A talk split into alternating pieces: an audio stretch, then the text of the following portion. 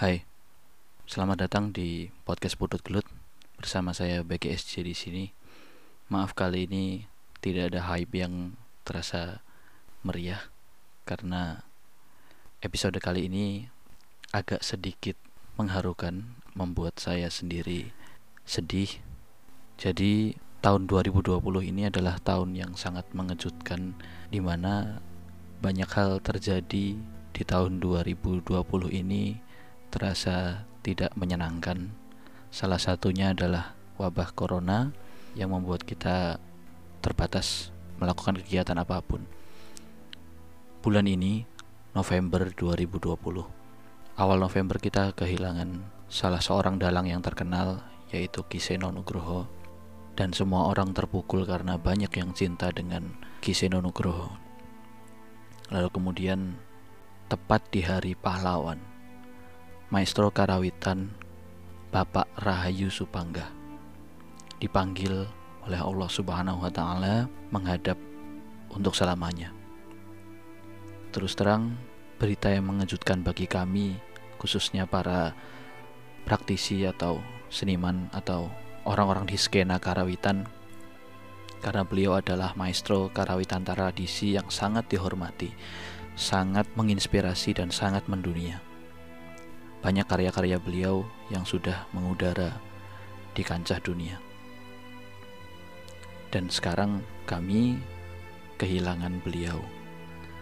Episode kali ini akan berbicara mengenai apa yang saya rasakan terhadap kepergian Bapak Rahayu Supangga ini. Mari kita mulai putut gelut dalam segmen jengkok khusus mengenang Rahayu Supangga.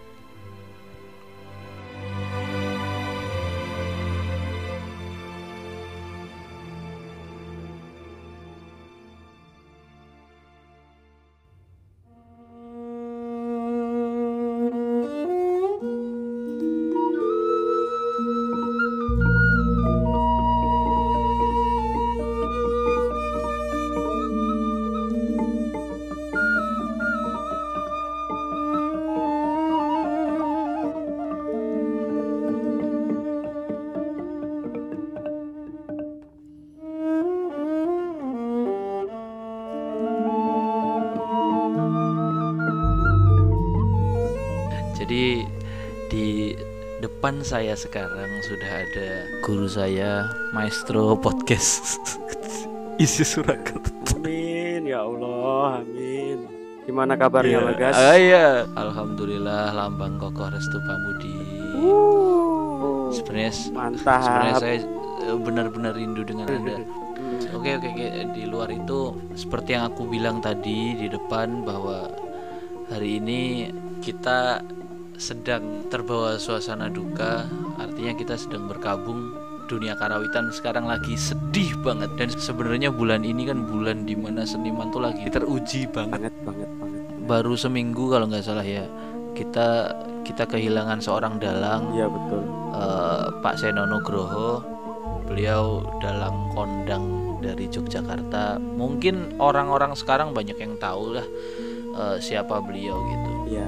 Yang kedua baru hari ini tanggal 10 November di mana kita biasanya merayakan ini sebagai hari pahlawan tepat pada jam 2.45 waktu Indonesia Barat kita kehilangan maestro karawitan kita Bapak Profesor Dr. Rahayu Supangga Eskar DEA DEA. Ba- Bapak Profesor Dr. Rahayu Supangga Eskar DEA. Ini jadi berita yang sangat mengejutkan juga khususnya buat teman-teman Iya betul. eh, karawitan, teman-teman dunia karawitan, or karawitan dunia tahu nggak tahu lah itu.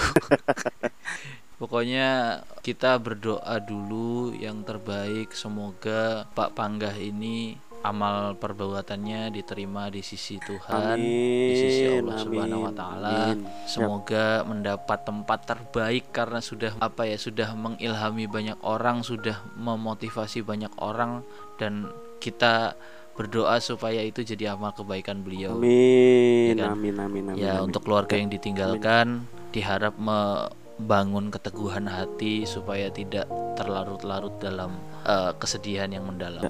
Amin. Oke, apa kesan pertamamu ketika dengar berita ini gitu loh?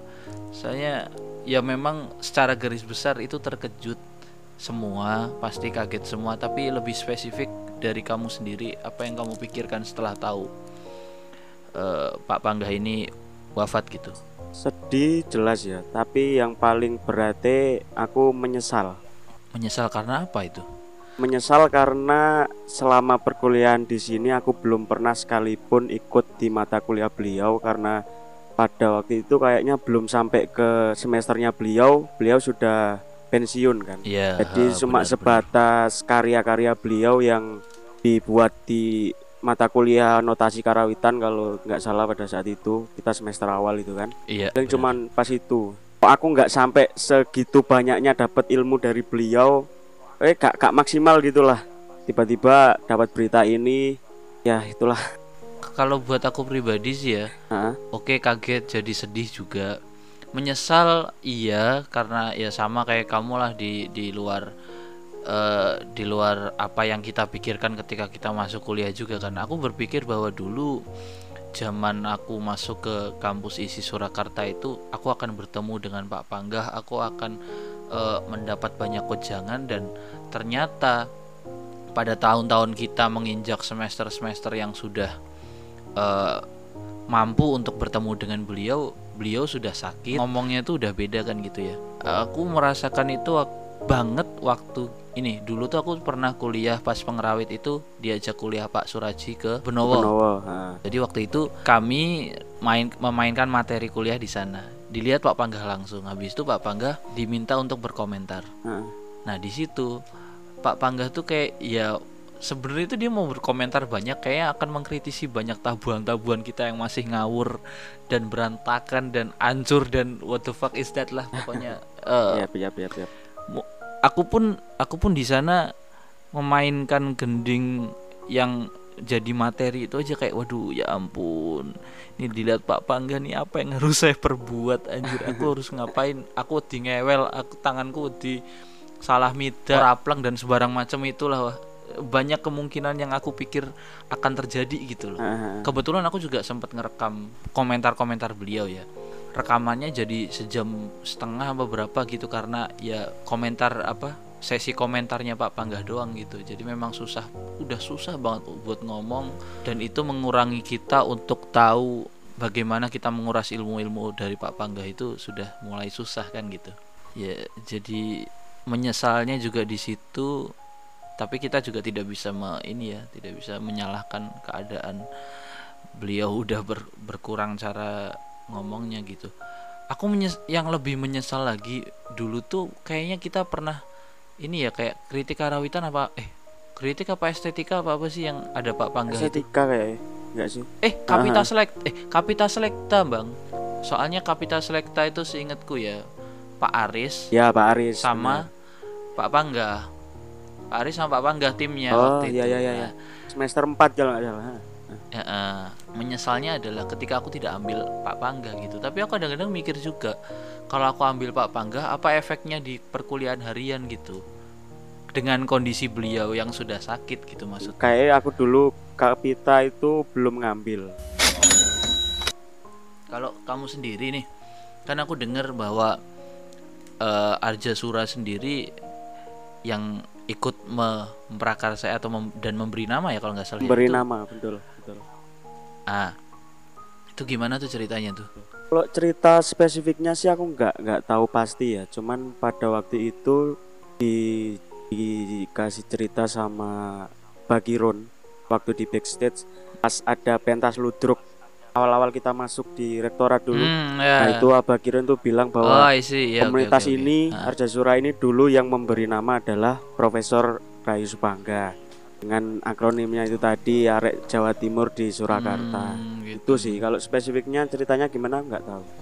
Sebenarnya nama sederhana tapi ketika jadi akronim itu jadi orang nggak tahu eh Arja Sura keren banget namanya ternyata Baradina cuma uh. iya kan se se sebrilian itu pemikiran Pak Panggah itu sampai bikin nama sederhana aja nyantol gitu loh di kita nyantol dan sampai sekarang masih kita bawa dan jadi salah satu rumah buat aku di sini jadi kalau ngomongin jasanya di bidang sekecil ini pun beliau sangat sangat-sangat berjasa buat buat aku dan teman-teman Arja Suras dari nama itu. Iya dan memang uh, aku sendiri pada akhirnya sempat merasakan bagaimana Mm-mm. pengaruh besar dari Pak Panggah itu bisa membawa orang-orang yang benar-benar mantap untuk mengikuti aliran dia itu jadi benar-benar terbawa juga gitu sama beliau. Untuk kalangan yang belum tahu Pak Panggah Hmm. itu kan seorang Ya. komposer, seorang pemikir, seorang praktisi juga karawitan baik itu karawitan tradisi atau kontemporer atau kreasi dan karena memang banyak sekali jasa beliau juga di bidang eh, keilmuan karawitan Eh, beliau ini orang nyentrik yang benar-benar dihormati sekali sama seluruh kampus isi Surakarta yang bisa ngebawa nama karawitan ke luar negeri. Salah satunya juga adalah Pak Rayus Panggah ini. Nah tapi gini bang yang pengen aku sekarang pengen curhatin sebenarnya aku tuh merasa tidak enak hati. Kecewanya tuh bener-bener yang kecewa banget itu karena dua hal yang pertama itu ini kayaknya jadi sesi curhatku Gak ya apa-apa santai santai santai. Oke, oke, jadi aku tuh sebenarnya nyesel banget sama dua hal. Yang pertama karena aku nggak bisa takziah ke rumah beliau karena kita tahu kondisi pandemi itu nggak untuk semua orang terpengaruh oleh bagaimana sistem sekarang tapi aku dan keluarga aku kan orang yang benar-benar menjaga itu gitu jadi aku nggak bisa keluar karena keadaan. Namanya juga orang meninggal kan ndak dadakan juga kan. Kita bingung juga sebenarnya pengen ke sana atau enggak mau ke sana atau enggak aku nggak bisa lihat wajah Pak Panggah untuk terakhir kali. Paling enggak aku tuh pengen banget ada di sana untuk mendoakan beliau secara langsung gitu. Kecewaku satu itu. Yang kedua yang aku rasakan sebagai kekecewaan juga tuh karena ini dulu waktu Pekan Kebudayaan Nasional tahun lalu jadi dulu itu kan eh, acara itu tuh acara yang harusnya besar untuk nama-nama legend seperti Pak Panggah gitu ya. Sebenarnya itu space untuk Pak Panggah banget menurutku gitu loh. Tahun lalu di mana? Tahun lalu di Jakarta cuy. Di Jakarta. Kamu pernah denger gak sih ada itu ada peristiwa kasus Cita-Citata sama Yusuf Oblet ribut? Wah nggak ngerti aku.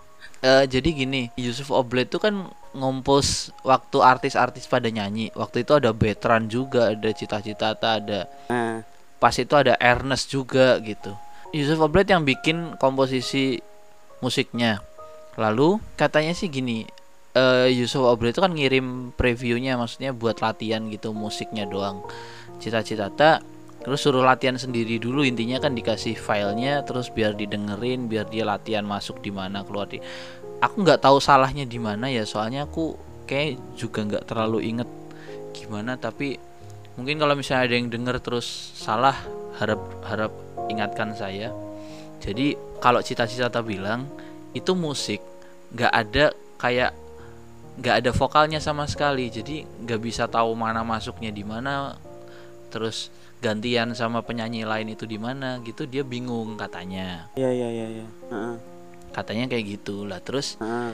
eh, pas gladi bersih latihan cita-cita datangnya juga telat kan ya komposer termasuk yang tim gamelan Mas Gondrong itu udah sampai di sono gitu udah latihan terus Oke. Mm-mm. nah lalu di jam 5 sore terpaksa untuk latihan cita-cita kan karena musik yang diberikan tidak ada vokalnya katanya. Terus nggak bisa masuknya di mana posisi anunya di mana dan mungkin karena telat itu jadi nggak ada briefingan sama sekali kayaknya. Di situ Yusuf Oblet terus memperhen- memberhentikan musiknya terus ngebentak cita-citata. Oh. Iya iya iya iya. jadi jadi dibentak langsung. Masa gitu aja nggak bisa? Katanya gitu. Ada ada dulu videonya Nah, itu. nah. Nah Oke. pas pentas itu sorotan publik yang notabene acara itu disiarkan langsung ya sorotan publik itu kan memang karena artis ya jadi sorotannya ke mereka mereka ini gitu loh. Padahal perform mereka tidak bagus sama sekali menurutku gitu. Termasuk perform yang gagal gitu untuk vokal-vokalnya tuh perform yang gagal. Kalau Yusuf Oblet sama Mas Gondrong mereka udah udah latihan lama banget itu udah mateng hitungannya nah insiden itu kan membuat mungkin pandangan tentang Pekan Kebudayaan Nasional tahun lalu itu jadi agak miring kesannya karena ada itu ya ada kasus itu gitu. Tapi yang lebih aku sayangkan lagi kan gini, kan kita latihan sama tim Benowo itu latihan tuh apa banyak komposisi gitu lah. Terus gak taunya konsernya itu ditaruh paling belakang cuy. Setelah Betran, Cita-Citata dan lain-lainnya sudah selesai. Dan otomatis yang ditonton adalah mereka gitu loh. Setelah itu penonton asli, penonton pada pulang semua. Terus kita konser yang nonton cuma dikit, bener-bener orang yang loyal dan setia nonton Pak Pangga dan Bu Penny waktu itu dan teman-teman garasi seni Benowo. Hmm. Penonton abis acara sudah ditutup. Ernest Prakasa itu udah nutup acara gitu loh. Oh. Tinggal konser itu doang. Anjir ini gimana sih panitia aku gitu. Karena itu ya mungkin karena tidak ada penonton itu terus moodnya tim ini kan jadi kurang baik ya. Setelah pementasan itu delalah kok. Kan ada sesi foto gitu kan. Nah termasuk aku pun delalah tuh tidak ikut foto. Karena mungkin sudah moodnya sudah tidak terlalu baik karena pementasan itu kan. Eh, pas sum kayak sum-suman gitu ya kayak evaluasi gitu. Kami disekak sama itu Mas Idut suaminya Mbak Penny kalian aja selesai pementasan langsung ke ruang transit tidak berfoto dengan Pak Pangga tidak bersalaman dengan Pak Pangga waduh itu yang kecewa banget. Aku bener-bener yang ah kenapa? Aduh kok kok gini sih? Gitu. Udah acara PKN itu tidak berbekas di otak aku sendiri disekak sama Mas Idut seperti itu aku jadi kayak sadar anjir ini salah nih gitu. Aku aku jadi jadi jadi sekarang double penyesalan gitu loh di di di aku sendiri jadi double penyesalan gitu mari sekarang kita nyoba mikir ke depan gimana nih gitu karena Pak Pangga udah nggak ada kira-kira ada nggak ya mungkin Rasis Pangga kedua gitu Kalau menurutku belum belum aku belum pribadi belum bisa melihat apakah ada orang yang bisa sampai menyerupai setidaknya ketika orang lihat oh, i- iki the next Pak Pangga ini. Kayaknya aku belum belum belum dapat sosok itu sih. Cuman mungkin kalau menurutku lebih ke skenanya dunia komposisi karawitan ini mungkin akan lebih bergeser setelah sepeninggal beliau. Mungkin kalau dari ah mungkin kalau dari ranah kontemporer mungkin masih bisa ada Hmm, harapan di oke, mana menurutku sosok Bu Penny Chandra ini sudah merepresentasikan itu sih karena di samping beliau itu muridnya beliau juga sampai sekarang kan apa ya kayak yang menunjukkan akan adanya skena baru musik gamelan Oh, gitu iya, loh. iya, apa ya lek ngarani Ah. ngono iku lah. ya era baru lah. era baru bener-bener era baru. Ya sih aku setuju sih. Soalnya kayak ini aja deh. Kayak Pak Sadra lah Pak Sadra almarhum itu itu kan bener-bener yang komposisi bener-bener gila. Kontemporernya tuh di luar di luar apa ya? Di luar kalau misalnya gak kalau misalnya alat musik udah punya nalar tuh kayak udah di luar nalar mereka mereka untuk maininnya gitu. Gong gede-gede tuh diseret. Iya kan? Gong gede-gede diseretin terus telur telur di wajan panas yang ben- apa yang dia berdiri gitu terus dilempar-lemparin dan itu menjadi musik. Macam itu gitu loh.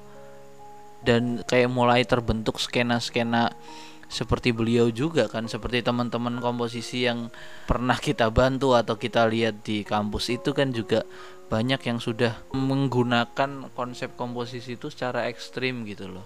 Kalau misalnya kita lihat angkatan kita ada si Nata. Ah, ah bener Nata. Mungkin aliran-aliran seperti Pak Panggah pun juga udah ada yang terbentuk dan pastinya skena ini akan lebih gede gitu loh. Aku mau aku mau menyoroti tentang fenomena PKN tadi. Gini ya ka- kayaknya ya sampai segede Pak Pangga pun atau melebihi Pak Pangga pun kalau kita ranahnya beda sama artis-artis tadi kayaknya sampai kapan pun akan kejadian deh kayak gitu.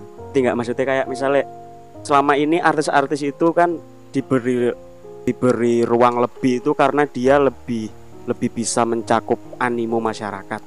Karena mereka punya TV, mereka punya media yang begitu besar. Sedangkan kita sebagai seniman tradisi, sebagai kita mau segede apa pun sebagai komposer, ini menurutku ya pendapatku pribadi. Kita mau segede apa pun punya nama sebagai komposer gamelan, kalau kita nggak punya dalam tanda kutip privilege kayak artis-artis itu tadi, kayaknya kejadian serupa akan mungkin akan terus berlanjut Oke oke oke. Heeh. menurutku gini loh, ada kesalahan yang mungkin terjadi untuk penataan acara gitu loh. Ya maksudku gini, kan kan harusnya orang-orang IO sendiri harusnya tahu dong maksudnya. Karena karena skenanya berbeda jadi harus mengatur dengan Oke, tepat gitu harusnya. Dengan ditaruh di belakang sendiri itu kayak masa iya sih? gitu loh maksudku. Dengan orang-orang ini tahu bahwa ini loh sebenarnya maestronya gitu loh. Mbok mbok seyogianya kan ditaruh di bukan di belakang seperti itu gitu loh. Ruangnya itu mungkin harus di tengah taruh di tengah kayak atau di depan malah mungkin akan lebih bisa memberi pengetahuan kepada orang bahwa oh ini loh maestro karawitan sebenarnya gitu. Dan dan apa sih yang mau disoroti tentang kebudayaan gitu loh? Anu sih gas. Jam terbang sih gas kalau menurutku. Maksudnya gini itu kan event kebudayaan. Kalau kita ngomongin kebudayaan Indonesia oke kita nggak hanya ngomongin tentang eh, gamelan nggak ngomongin tentang Jawa. Apa pun itu termasuk juga misalnya cita-cita itu kan penyanyi dangdut berarti kan ini ngomongin tentang kebudayaan dangdut. Kalau kalau misalkan ini event kebudayaan harusnya mengambil sosok dangdutnya itu menurutku ke yang lebih berpengalaman. Ambillah Haji Roma Irama. Kalau Roma Irama ditaruh di situ pas pada waktu acara itu mungkin kejadiannya akan berbeda.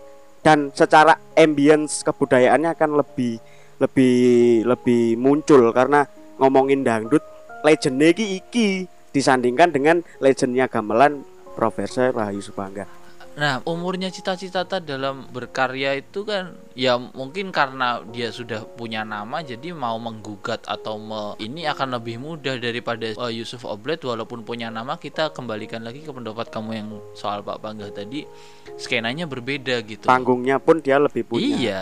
Ah. Ya saya memang memang kalau dilihat dari sudut pandang mungkin kalau misalnya dipandang dari dua sisi juga nggak akan ketemu juga sih maksudnya juga tidak akan tidak akan rukun gitu kayak kayaknya gitu loh dengan dengan cerita yang sudah beredar waktu itu gitu. Kenapa dengan pekan kebudayaan yang harusnya dengan skena-skena yang tidak terlalu hype itu harusnya dari event itu memperkenalkan beliau-beliau ini termasuk Pak Pangga itu memang harus terumbulkan di situ gitu loh. Ya walaupun kita lihat Pak Pangga memang sudah namanya sudah mendunia banget kan. Malah lebih terkenal di luar negeri di negara sendiri itu kayak tertutup oleh oleh receh-receh yang tidak jelas. betul tapi kayaknya nah, menurutku tempat berpengaruh nggak sih karena waktu itu di Jakarta dengan eh, kultur popnya itu ya di di di dunia TV entertainment bukan yang di skena tradisi kayaknya menurutku itu berpengaruh sih coba kalau misalkan waktu itu ditaruh di luar Jakarta mungkin akan beda lagi Iya. mungkin ya mungkin Mungkin sih. terus dikembalikan lagi mungkin karena waktu itu uh, gini apa pun eventnya kalau kalau itu skalanya nasional kayaknya ada urgensi untuk mengajak orang yang terkenal di TV terkenal di seluruh masyarakat supaya acara ini lebih mengangkat Ya mungkin sih memang ada pengaruhnya sih kayaknya. Aku sih memang dengar tujuan itu juga sih. Memang iya karena marketing nih kan ya kayak. Ya walaupun sebenarnya aku waktu itu juga eh, ngelihat setnya di Istora tuh, oh bagus juga ya. Bareng aku tahu talent talentnya dan ternyata apa ya tidak banyak yang bisa tepat waktu gitu. Ya sekarang aku jadi melihat, jadi skeptis gitu sama seleb-seleb eh, entertainment di TV-TV itu atau di ya s- di dunia infotainment di dunia entertain itu jadi skeptis untuk mempercayai mereka gitu loh. Nyatanya kalau kamu lihat podcastnya Deddy Corbuzier sama Haji Malih itu kebuka semua kan. Akhirnya banyak yang lihat, ya, banyak yang sekarang tahu bahwa seleb-seleb yang terkenal terkenal sekarang itu kan nggak nggak semua bisa disiplin juga. Justru yang orang-orang tradisi ini yang sudah sebenarnya sudah mencontohkan dengan baik banget, tapi entah kenapa mata-mata orang selebritis ini tidak ya terlalu ya ya peka gitu bener bener bener Nah, untuk lihat-lihat yang seperti ini gitu. Oke. Eh, le- menurutku juga juga dari disiplin ilmu nih sih. Karena kita sebagai orang tradisiku dilatih untuk selain untuk kita bisa apa ya karya dengan baik itu kan juga dilatih untuk disiplin terus beretika itu kan juga kita dilatih beda dengan dengan dengan orang seniman yang ada di dunia populer. Iya. ya aku mau loh TV dan lain sebagainya. Mereka kan terbiasa dengan sesuatu yang serba instan. Katakanlah saiki wong wong suara elek ae iso iso nyanyi iso dadi penyanyi dengan adanya autotune. Kalau kita malah kan autotune bro. Mau nggak mau kan kita dilatih untuk untuk bener-bener tahu rasanya koyo opo dan dari situ mungkin juga bisa melatih kedisiplinane uang bahwa kau nek pingin la, eh, suaramu laras ya kue kudu latihan sregep budalmu ya kudu ndak kudu kudu tepat waktu. Nggak apa berbeda dengan orang yang ada di skena sebelah di mana kue tangi aja ditangeni budal disupiri nyanyi dikai autotune. Ya, itulah perbedaan ini menurutku. Ya karena autotune adalah peningkat Iya guys, soalnya aku pernah pernah Mm-mm. beberapa kali lihat penyanyi-penyanyi yang saya lagi lagi lagi booming ya dengan hits hits hitsnya itu. Ketika aku mendengarkan lagu ini, aku anjir enak ya Mm-mm. suara nih, sok ini ini. Ternyata ketika main live, wow, ya eh, suaraku lebih apik. Mas. ya kan ngerti kan maksudnya? Ya itulah mereka terbiasa dengan sesuatu yang Ya, instan. kayak. sebenarnya kan kayaknya udah lama juga ya maksudnya bu kok budaya autotune apa ya eh, kebiasaan menyelamatkan dengan autotune kan sebenarnya udah lama ya tapi memang dulu tuh kayaknya seniman ya bukan seniman aja sih maksudnya penyanyi penyanyi eh, yang mengudara di sekitar Jakarta itu ah, ah. memang terlatih juga untuk nyanyi ibaratkan yang satu angkatan nih kayak Rosa kayak eh ya BCL kayak ya di satu sisi mereka sudah bagus eh, memang dilatih terus dilatih terus. Eh dulu tuh kamu tahu nggak sih ini? Widi Vera. Ah, ah. nah dia kan autotune. Iya, ketik ketok suara nih. iya kalau waktu waktu itu eh apa sih lagunya? Dengarkan curhatku itu kan. Ah, itu waktu di waktu di video klip wah bagus dong. Tapi bareng live di dahsyat ah buruk sekali apa ini Itulah kenapa ada lip sync di inbox dan dahsyat. Ah. dan aku setuju Zwe, dengan dengan kedisiplinan gitu dulu tuh aku pernah dapat cerita dari cuttingku itu latihan di Pak Pangga latihan kencan jam 2 kan jam 2 terus kayaknya tuh dia telatnya tuh hampir tepat waktu atau enggak sudah tank waktunya di jam 2 atau telatnya cuma berapa menit gitu aku lupa.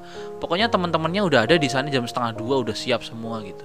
Datang terus ngomong ke Pak Pangga bilang "E, ngapunten Pak e, saya telat gitu maaf saya telat gitu. Terus Pak Panggahnya begini wah kalau kamu telat aku nanti keburu keburu punya kegiatan lain gitu dan itu tuh yang yang yang kena yang kena omongan itu hatinya katanya tersayat-sayat gitu. Aduh ya ampun. Sedisiplin itu Pak Panggah waktu itu gitu. Ya aku delalah kok bel- tidak terlalu merasakan efek itu karena Pak Pangga sudah sepuh dan mungkin su- powernya sudah berkurang dan lebih wiser gitu dan lebih bijaksana kata Chef Juna. Makanya Chef Juna nggak marah-marah. Karena iya katanya katanya Chef Juna sendiri tuh dia lebih wiser sekarang gitu karena rambutnya panjang kayaknya sekarang hormon estrogennya meningkat gitu jadi lebih keibuan sih kayaknya dulu katanya memang keras gitu untuk sebuah proses. Kayaknya aku pernah lihat di YouTube waktu zaman itu loh kayaknya video dokumenta dokumenternya IKJ kalau nggak salah. Ada pros ada proses di mana di situ Pak Pangga masih masih me- menghentakkan suara tuh masih gitu loh. Dan itu aku lihat video itu pertama kali yang udah wah Pak Pangga ngeri juga ya gitu. Aku juga dulu mikir-mikir gitu loh kalau aku di kampus ketemu nggak ya? Aku bakal proses sama beliau nggak ya? Gitu. Dan ternyata ketika aku sudah dipertemukan dengan teman-teman yang eh, garasi seni Benawa yang sudah muda-muda itu ya tidak berproses dengan Pak Pangga secara langsung gitu. Aku tuh pernah dapat cerita ini dari salah satu pembina Arjasura. Mm-mm, Ini soal pas proses latihan bersama Pak Pangga itu mm-mm, dia salah satu salah satu dosen kita yang dulu kayaknya dulu udah jadi dosen kayaknya. Terus dia tuh ikut latihan, ikut prosesi propangga dua orang ini, yang satu yang cerita, yang satu yang hmm, yang ini yang mau Mhm. cerita ini. Itu beberapa kali latihan itu selalu telat. Sedangkan yang satunya itu selalu tepat waktu. Nah, ketika yang selalu telat ini Hmm. telat lagi pada pada suatu saat Prof. Pangga ini langsung ngirim SMS ke beliau.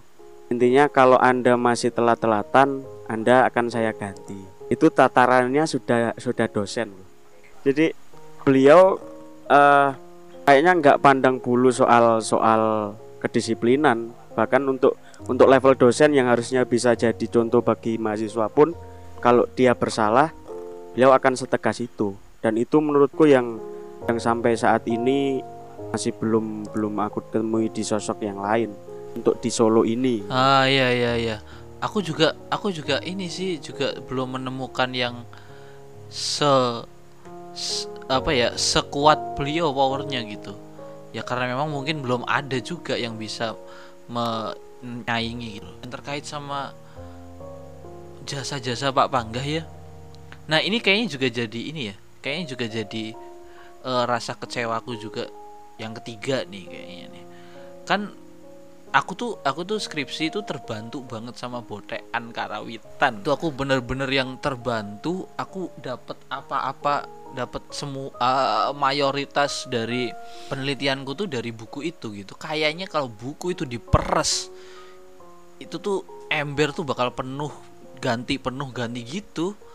Jadi kayaknya kalau diperes tuh bisa membasahi kertas jadi skripsi atau jadi tesis kayak sebagian besar dari penelitian skripsiku itu dari sana gitu. Dapat datanya dapat faktanya itu dari sana gitu. Selebihnya tuh kayak peleng kayak pelengkap penguat pelengkap penguat gitu. Pada dasarnya dari sana semua gitu loh. Dan kalau misalnya ya andaikan skripsi itu adalah diperbolehkan satu buku doang aku pakai buku botean itu selesai ibaratnya kayak gitu gitu. Selengkap itu selengkap itu Pak Panggah mengulas apa pun gitu loh. Dan bikin analogi itu gampang semua. Keren anjir. Aku tuh pengen berterima kasih sebenarnya pe- pengen bener-bener kalau Pak Panggah bisa mendengar ini aku tuh pengen banget terima kasih sama beliau. Pak kalau ngaturaken panuwun ingkang tanpa pepindan punika buku penjenengan bikin saya lulus skripsi lulus S1 gara-gara ini gitu loh. Dan aku merasa berharga banget merasa terhormat banget dapat buku aslinya. Jadi nggak fotokopi. Delala yang di pasca sarjana yang menghabiskan aku waktu itu. Jadi maaf teman-teman yang kayaknya lagi butuh botean karawitan 2 yang asli saya embat sudah. Ya nanti kalau saya itu saya pinjam anda berarti. Boleh dong. Siap. Boleh dong. Tapi hati-hati karena sudah copot semua itu. Oh. Lemnya sudah iya kan bukunya tebel banget kan. Waktu itu dipinjem orang dipinjem orang kayaknya tuh dibuka-buka sam ya dibaca-baca sama Pak Daryono dari Ah. notari pas dibalikin ambrol semua. Se sedetail itu Pak Daryono membuka-buka buku itu sampai rusak gitu. Tapi aku nggak apa-apa sih ru- rusak karena dibaca it's okay. Tapi secara tidak langsung kan eh, dari dari sosok beliau kan pengaruh kan ke kedisiplinan dirimu sendiri. Jadi oh sangat. eh, dari dari sosok beliau akhirnya aku kudu disiplin pokoknya i Pak Pangga bro Iya, aku sampai wah ini Pak Pangga nih. Aku tuh salaman sama tangan apa jabat tangan sama beliau tuh. Beneran nih tanganku nih gitu. Ya kayaknya lebay sih emang, tapi ya itu gitu perasaan. wow wow wow wow, wow, wow. Ya walaupun ya sam iya sama-sama manusia tapi kayak ini tuh kayak oh tangannya tuh kayak ada ini enggak sih kalau kamu kalau kamu tahu iklan iklan-iklan tuh kayak ada cahayanya king gitu. Perasaan perasaanku tuh sampai segitunya gitu. Wadaw dulu waktu evaluasi eh, evaluasi PKN itu Mas Idut tuh ngasih kesempatan buat mengkritik kegiatan waktu itu gitu. Aku nggak bisa mengkritik karena anjir newbie aku di sini gitu.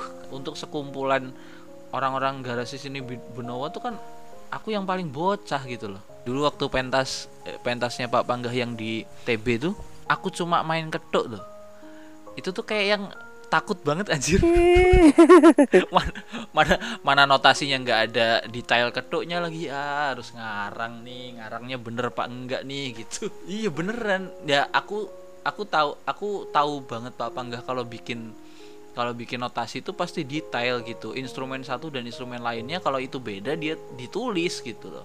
Tapi untuk ketuk tuh kayaknya jarang dipakai gitu atau enggak memang tidak terlalu terbakukan gitu. Jadi dulu aku di, di dipanggil uh, Mas Dodo juga mendadak gitu loh. Bareng masuk ke bareng masuk ke apa ruang latihan dong. Dosen semua.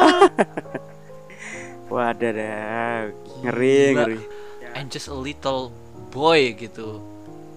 Di sana gitu yang wah lihat lihat hype-nya orang-orang ini orang-orang disiplin semua. Kalau ngomongin tentang jasa beliau ya nggak hanya di nggak hanya di isi Surakarta bahkan di di luar Surakarta seperti Jogja Jawa Timur bahkan sangat sangat sangat menganggap bahwa beliau ini guru besar mereka. Contohlah dari beberapa kali aku membaca jurnal-jurnal tentang penelitian seni aku selalu selalu dapat di apa jenenge daftar pustakaan itu yang paling awal paling atas itu selalu botean Rahayu Supangga wow. Sampai spesifik ke penelitian Madura misal penelitian Madura penelitian Jula Juli yang kalau ngomongin gaya dengan Pak Pangga kan sangat jauh. Tapi ada ada keilmuan beliau sedikit banyak yang yang akhirnya ditulis atau dijadikan referensi untuk untuk penelitian. Hmm, oke oke. Jadi bahan di daftar pustaka. Wow bahkan sampai tadi pun ketika ketika ada berita ini semua pihak seniman karaitan dari mana pun Jogja Solo Surakarta ah, Surakarta eh, Jawa Timur Surabaya dan sekitarnya sebegitu menganggapnya bahwa beliau ini gurune mereka maksudnya sampai ke ke Jogja misal Jogja Jogja ini kan apa ya mungkin guru besar mereka kan juga punya tapi sampai sampai sebegitu kehilangannya sen- se- tentang sosok beliau kan ya ngeri bro. Ah, iya bener bener. Keren banget. Dan dan teori apa sih yang nggak ada di botean gitu loh? Maksudku untuk untuk sebuah garis besar yang bisa kita ambil tuh di sana ada semua gitu loh.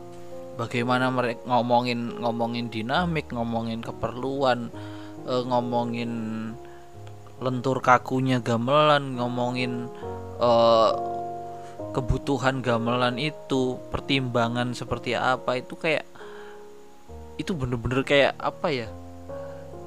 Kalau kamu nyari nyari apa ya? Nyari itu kayak Google gak sih? Di Karawitan? Ah bener Google Karawitan. Bener bener Iya kan? setuju. Betul Iya kan? betul Google banget. anjir aku, ini ini buku bener-bener yang keren parah sih aku gitu.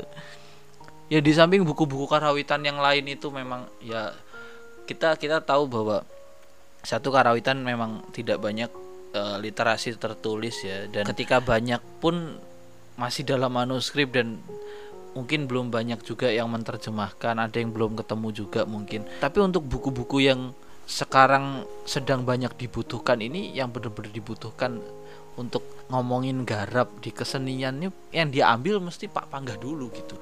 Bener-bener yang keren banget.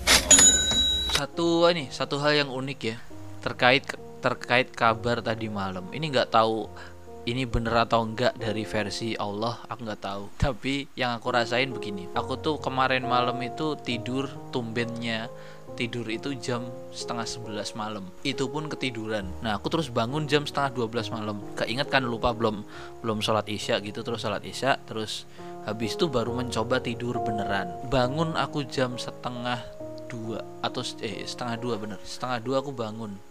Aku bener-bener nggak bisa tidur lagi. Sampai pagi sampai bener-bener pagi itu aku nggak bisa. Di sela-sela nggak tidurku tuh kan ya ngapain lagi lah pasti main smartphone. Ya nggak ada yang nggak ada yang bisa dilakukan di jam-jam tersebut gitu. Dan nggak taunya ada kabar Pak Panggah meninggal gitu.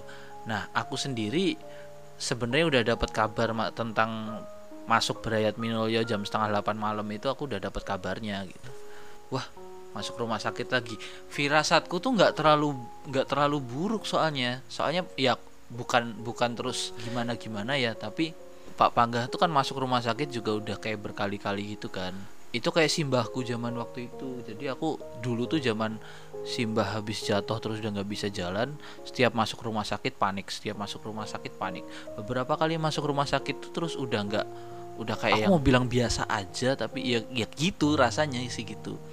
Jadi kayak kesannya oh alah gitu. Ya memang udah sepuh gitu maksudnya. Mungkin masuk rumah sakit ya ya tetap mendoakan yang terbaik sih. Cuma ya karena nggak tahu juga kena penyakitnya apa dan diagnosanya gimana kan belum tahu juga. Terus tadi malam jam setengah tiga tuh dapat kabar itu.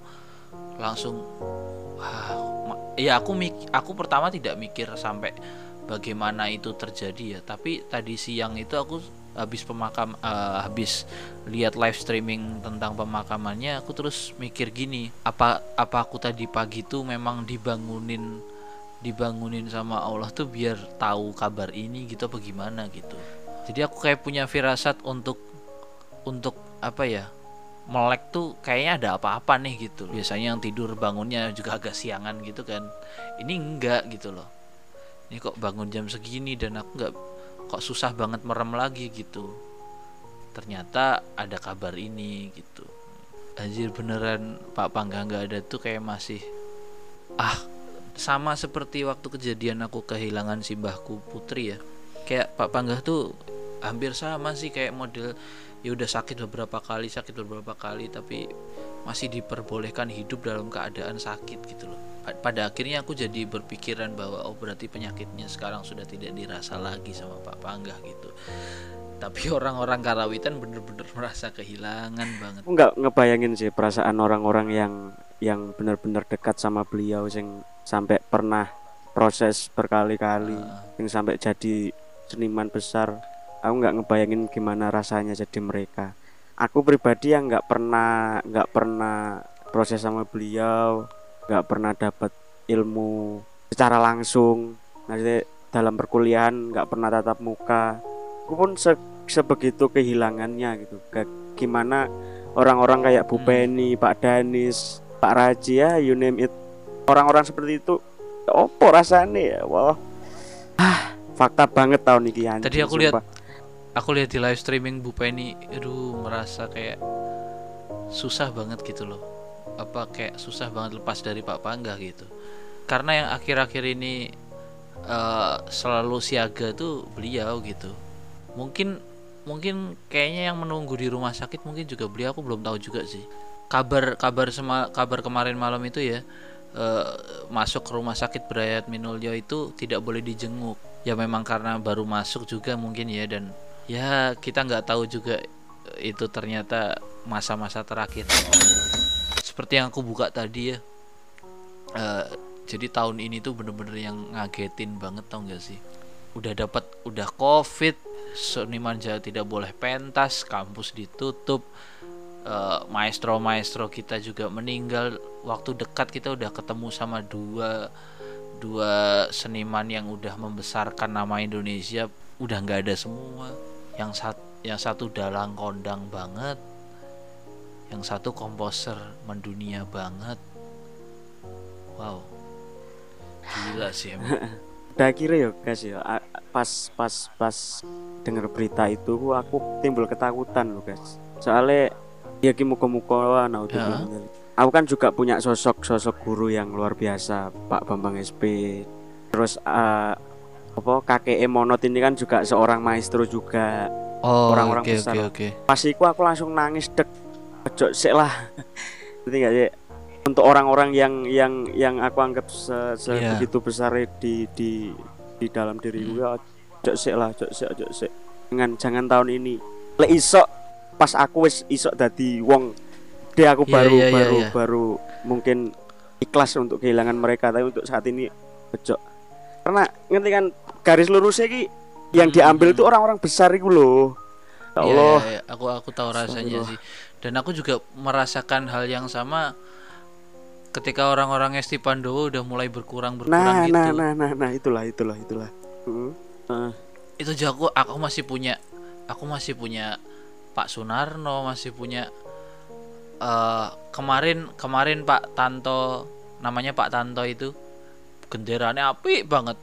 Teknik genderannya tuh sama cengkok-cengkoknya aduh gila banget. Tapi terus meninggal sekarang udah nggak ada genderan beliau lagi udah nggak ada saronan cacahan beliau yang sangat menurutku sangat unik gitu loh beda dari yang lain. Dan dan ses, uh, akhirnya aku mikir sesepuh-sesepuh yang lain aduh gimana nih gimana nih gitu. Aku takutnya kalau ilmu mereka tuh belum keserap semua gitu. Lah lah lah lah itu yang tadi tadi Gila. ha, bener. Pak Bangga aja kayak belum iya Pak Bangga aja belum ketemu ketemu untuk intens ngobrol aja nggak pernah gitu loh maksudku.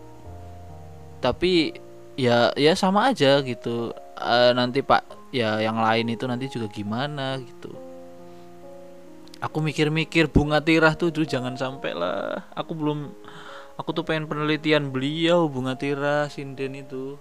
Nah makanya aku juga ya Allah cok sampai buru-buru kuki diambil dulu lah. Masih banyak yang belum aku serap dari beliau ilmu-ilmu nih terus lah. Eh kita kita harusnya ini ya kita harusnya bisa juga untuk mengingatkan beliau-beliau ini tentang kesehatan kesehatannya juga gitu loh. Paham gak sih maksudku? Dengan tahu detail apa yang tepat untuk mereka saat ini gitu. Termasuk kayak pengelolaan waktu terus uh, pengelolaan makanan kayak gitu-gitu. Kita kayaknya harusnya berperan juga deh. Seiring kita mencintai beliau harus ikut merawat beliau dong. Betul betul betul. Aku bersyukur aku Bambang itu sudah pensiun. Secara berkegiatan beliau sudah nggak kayak dulu. Terus uh, reputasi beliau sebagai peminum juga sudah nggak ada. Terus gak, gak menyentuh sama sekali lah.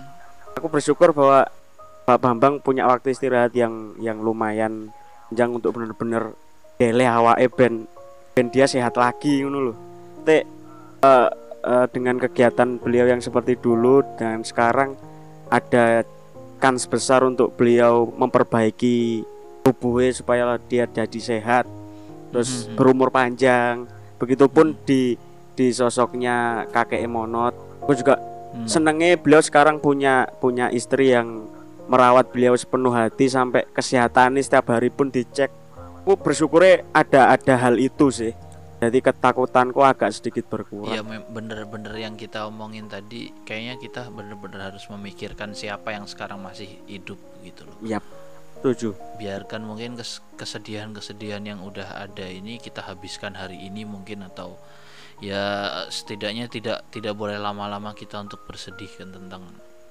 orang-orang yang maestro-maestro yang sudah uh, meninggalkan kita lebih dulu dan sekarang kita harus mikir benar-benar mikir yang masih survive di kehidupan mereka ini biar tetap ada buat ya sekitarnya lingkungan sekitarnya atau skena mereka. Terus gelut yang biasanya bahagia banyak ngakaknya sekarang tidak terlalu. Pak Pangga hari ini menjadi pahlawan banget bener-bener menjadi sosok pahlawan tercatat sebagai pahlawan kesenian di dunia khususnya Indonesia. Kita harus berbangga sama itu dan ya didoakan yang terbaik. Hari ini Pak Pangga benar-benar jadi pahlawan gugur untuk tetap mengharumkan nama budaya Indonesia